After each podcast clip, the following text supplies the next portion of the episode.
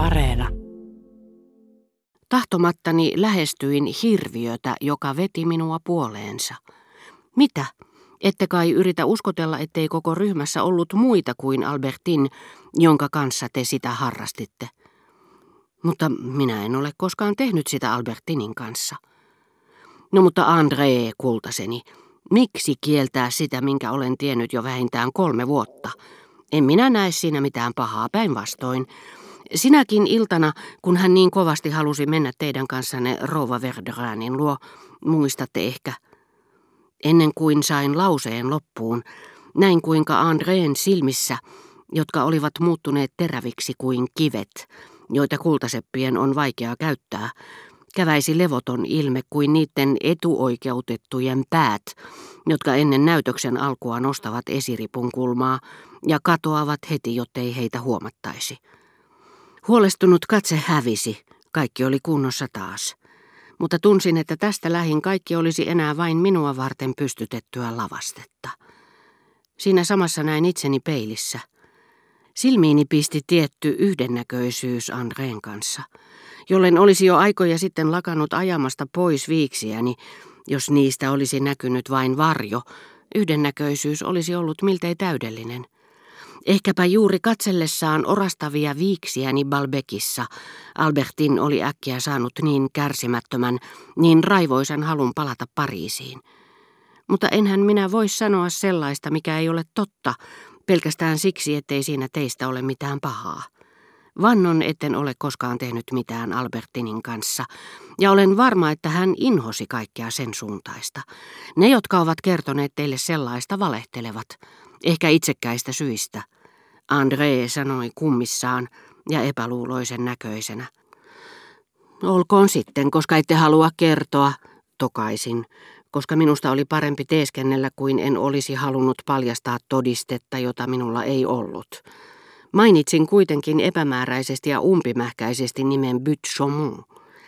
Saattaa olla, että olen käynyt siellä Albertinin kanssa, mutta onko siinä paikassa jotain erityisen pahaa? Kysyin, voisiko hän puhua asiasta Gisellelle, joka oli tietyssä vaiheessa ollut paljon Albertinin kanssa tekemisissä.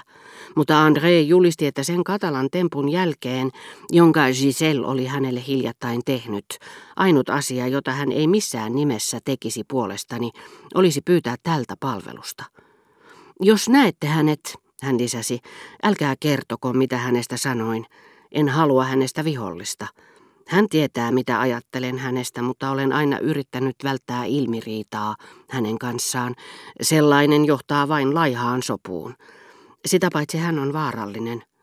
Mutta kai te ymmärrätte, että kun on lukenut kirjeen, jonka minä sain eteeni viikko sitten, ja jossa hän niin kavalasti valehteli, niin ei mikään, eivät edes maailman parhaat teot, voi pyyhkiä sen muistoa pois. Kaiken kaikkiaan, jos kerran nuo taipumukset olivat Andreessa niin syvällä, ettei hän edes peitellyt niitä, ja jos Albertin oli ollut häneen kovasti kiintynyt, niin kuin hän varmasti oli, silloin se, ettei Andreella siitä huolimatta ollut koskaan ollut sukupuolisuudetta Albertinin kanssa, ja ettei hän edes tiennyt Albertinilla sellaisia taipumuksia olevan, se tarkoitti, ettei Albertinilla sellaisia ollut. Ja koska hänellä ei ollut ollut suhdetta parhaaseen ystävättäreensä Andreen, hänellä ei ollut ollut suhdetta kehenkään muuhunkaan. Niinpä huomasinkin Andreen lähdettyä, että hänen yksiselitteinen vastauksensa oli rauhoittanut minut. Mutta ehkä sen oli sanellut Andreen velvollisuuden tunto kuollutta ystävätärtä kohtaan, jonka muisto hänessä yhä eli – velvollisuus pysyä vaiti asiasta, jonka Albertin epäilemättä oli eläessään pyytänyt häntä kieltämään. Nämä Albertinin nautinnot, joita niin usein olin yrittänyt mielessäni kuvitella, hetken verran tuntui kuin olisin nähnyt ne Andreeta katsellessani, ja erään toisen kerran taas luulin tavoittavani ne toisella tapaa, kuulon välityksellä, Olin haittanut tuntihotelliin kaksi pikkupesiätärtä siitä korttelista, missä Albertin usein kävi. Ensimmäisen hyväilyissä toinen alkoi yhtäkkiä päästää kuuluville jotakin, mistä en ensin voinut erottaa mitä se oli, sillä kukaan ei voi tarkkaan tajuta, mikä on sen alkukantaisen äänen merkitys, joka ilmaisee tunnetta, jota emme tunne.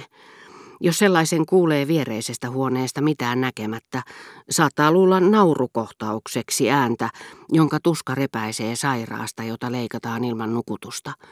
Mitä taas tulee äidin äännähdykseen, kun hänelle kerrotaan hänen lapsensa juuri kuolleen, meistä voi tuntua, ellei me tiedä mistä on kysymys, että sitä on yhtä vaikea tulkita inhimilliseksi ääneksi kuin eläimen tai harpun parahdusta. Tarvitsemme vähän aikaa ennen kuin tajuamme, että nuo molemmat äänähdykset ilmaisivat sitä, mitä me omien, kylläkin perin erilaisten kokemustemme perusteella kutsumme kärsimykseksi. Ja minäkin tarvitsin aikaa ennen kuin tajusin, että tämä ääntely ilmaisi sitä, mitä niin ikään omien, aivan erilaisten tuntemusteni perusteella kutsuin nautinnoksi. Ja tämän nautinnon täytyi olla suurta, koska se niin kovasti kuohutti tuota naista, joka sitä tunsi, ja kirvoitti hänestä nuo tuntemattoman kieliset huudot, jotka tuntuivat osoittavan ja selostavan kaikki vaiheet tuossa nautinnollisessa draamassa, jota pikkunainen eli. Mutta minun katseiltani sen kätki esirippu, joka oli laskettu peittämään muilta kuin häneltä sen, mitä tapahtuu kunkin olennon salatussa sisimmässä. Muutoin nämä neitoset eivät osanneet kertoa minulle mitään. He eivät tienneet, kuka oli Albertin. Romaanikirjailijat väittävät usein esipuheessa tavanneensa matkoillaan vieraassa maassa jonkun, joka on kertonut heille tuntemansa henkilön elämäntarinan. He luovuttavat silloin puheenvuoron tälle satunnaiselle ystävälle, ja tämän kertomasta tarinasta tulee nimenomaan heidän romaaninsa. Tällä tapaa muuan paadovalainen kaniikki kertoi Stendalille Fabrice del Dongon elämän. Stendal, Parman kartusiaaniluostari. Kun rakastamme, eli kun toisen ihmisen elämä näyttää meistä salaperäiseltä, Miten haluaisimmekaan silloin tavata tuollaisen asioista perillä olevan kertojan? Ja totisesti hän on olemassa. Emmekö vain usein itsekin kiihkottomasti kerro sen tai sen naisen tarinan jollekin ystävälle tai tuntemattomalle, joka ei tiedä mitään hänen mieltymyksistään ja kuuntelee meitä uteliaana? Mies, joka itse olin puhuessani blokille Germantin ruhtinattaresta, rouva Suonnista, se ihminen oli olemassa, joka olisi voinut puhua minulle Albertinista. Se ihminen on olemassa vieläkin. Mutta me emme tapaa häntä koskaan. Minusta tuntui, että jos olisin voinut löytää naisia, jotka olivat tunteneet Albertinin, olisin saanut kuulla kaiken, mitä en tiennyt kun taas sivulliset varmaankin ajattelivat, ettei kukaan voinut olla paremmin perillä hänen elämästään kuin minä. Enkö vain tuntenut hänen parhaan ystävättärensäkin, Andreen. Samoin sitä luulee, että ministerin ystävä tuntee pakostakin tiettyjen poliittisten selkkausten taustat, eikä voi joutua vedetyksi mukaan oikeusjuttuun.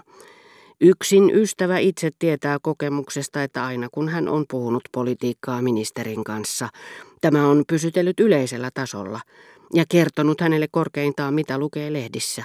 Tai jos hän on joutunut ikävyyksiin, hänen toistuvat käyntinsä ministerin luona ovat kerta toisensa jälkeen päättyneet toteamukseen, se ei ole minun vallassani.